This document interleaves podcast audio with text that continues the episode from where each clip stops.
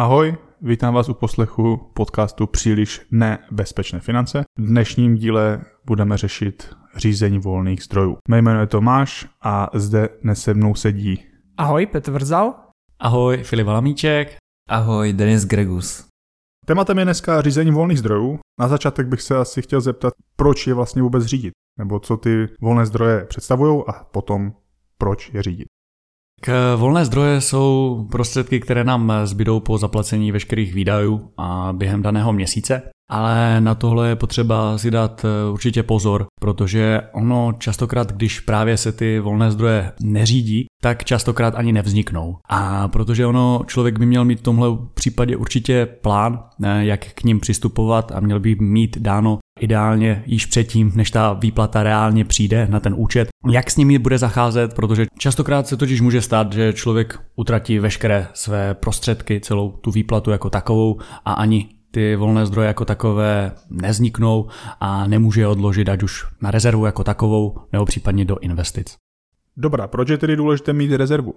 Tak za mě je důležité mít rezervu z toho důvodu, kdy v případě mi vypadne příjem, svůj měsíční příjem, ať už z důvodu nemoci, prostě nebudu moc z nějakého důvodu pracovat, tak bych prostě nějakou dobu přečkal i bez toho příjmu jako takového. Potom samozřejmě v domácnosti máme určitě třeba nějaké spotřebiče a podobně. Něco se může pokazit, auto se může pokazit, vznikne nám nějaký větší výdaj a v ideálním případě bychom to měli být schopni zaplatit ze svého a nepůjčovat si na to. Jako použití té rezervy se vztahuje třeba i na ty investice, kdy vlastně, když dojde k propadu na akciových trzích, tak můžeme tu rezervu využít jako k nákupu dalších cených papírů. Toho využití je více no, pro tu rezervu jako takovou.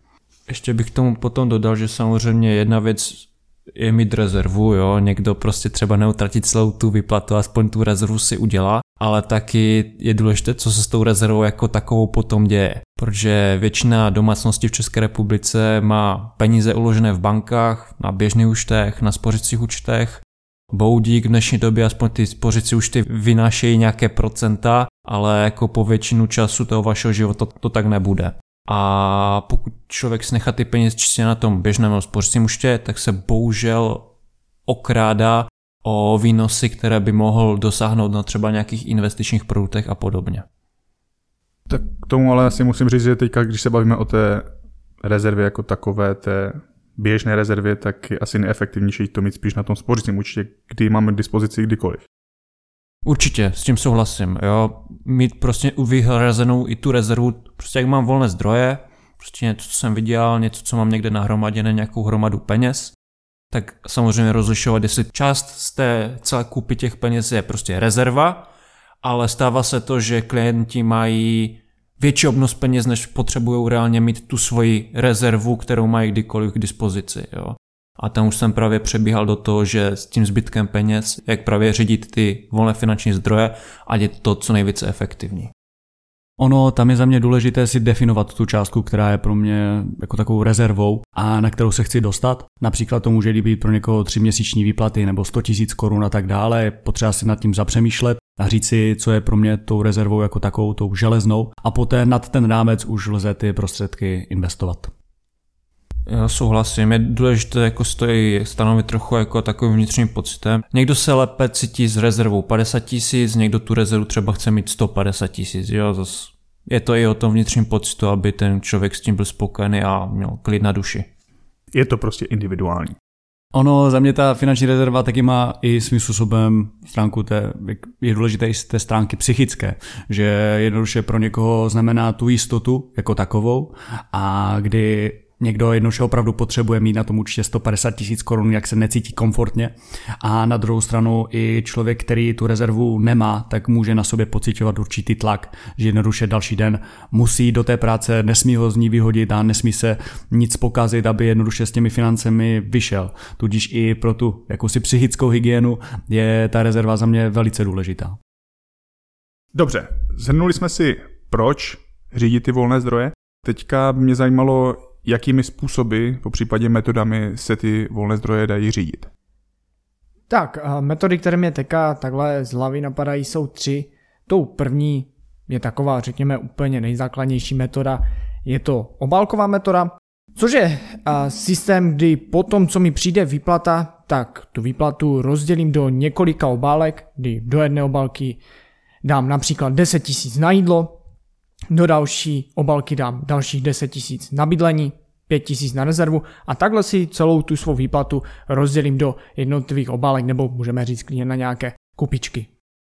Může to být za mě dobrá varianta pro lidi, kteří nemají vůbec přehled o tom, kolik za co utrácejí. Tady dobrá varianta pro lidi, kterým se nedaří vypracovat ta už zmíněná železná rezerva. Dále například umělé snížení platu. Tato metoda funguje, takže v den výplaty máme nastavený trvalý příklad na různé spoření, po případě investice, kdy například si klient, který řekněme takovou modelovou situaci, klient vydělávající 30 tisíc měsíčně si sníží uměle ten svůj plat o 10 tisíc korun. Tudíž na ten jeho běžný účet mu přijde v uvozovkách 20 tisíc, těch zbylých 10 tisíc jde na různé spoření, investice, takže v podstatě o nich jak kdyby neví a pracuje celý ten svůj měsíc do další výplaty pouze s těmi 20 tisíci.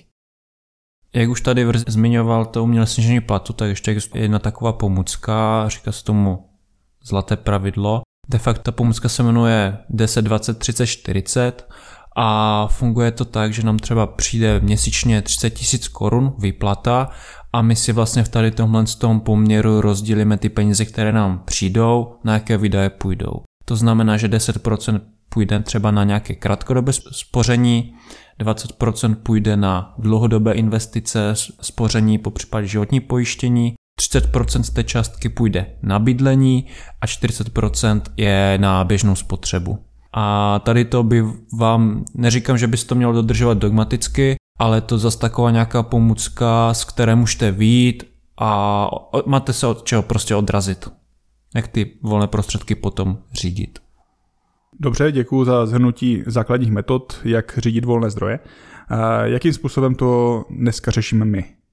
No, Tome, dříve jsme používali metodu cílu, kdy tato metoda je založena na tom, že si klient určí cíl a horizont, kdy ho chce dosáhnout. Například, že chce mít připraveny peníze pro své děti v jejich 20 letech, kdy tuto metodu ovšem nelze využít u všech klientů, jelikož ne každý má své cíle pevně definované a časově ohraničené. Některým klientům za mě bylo vymýšlet cíle takzvaně na sílu nepříjemné a s takovými klienty dnes využíváme metodu tří kyblíků, kdy tato metoda neřeší tak detailně jednotlivé cíle, ale funguje na základě rezerv. Krátkodobé, střednědobé a té dlouhodobé. Kdy první kyblík je krátkodobá rezerva, neboli železná rezerva, která zajišťuje náklady například na rozbitou pračku, navýšení záloh na energie nebo případně výpadek příjmu. A ten druhý kyblík představuje střednědobou rezervu a řeší například přípravu na pořízení nového auta, rekonstrukci a tak dále. Prostě něco finančně náročnějšího, o čemž víme, že nás čeká a nemine v příštích pěti až deseti letech. A tu poslední dlouhodobou rezervu můžeme popsat jako neomezenou, kdy do této rezervy spadají cíle jako je například příprava na důchod nebo příprava na start do života dětí. Kolik by klient měl mít v těch kyblicích? No, to se nedá tak jednoduše úplně říct a doporučuji spíš individuální konzultaci, kde se dá k tomu dobrat na základě potřeba cílu. Dobrá. Kdyby si měl říct jednu hlavní výhodu této metody, která by to byla? No, za mě tou největší výhodou je určitě, že člověk může lépe reagovat na ty nečekané situace a případně i měnit své plány dle potřeby. Dobře, děkuji. To je pro dnešní díl všechno, děkujeme vám za poslech a pokud máte nějaký dotaz, tak nás klidně kontaktujte na Instagramu, Facebooku, po případě LinkedInu. Naschledanou.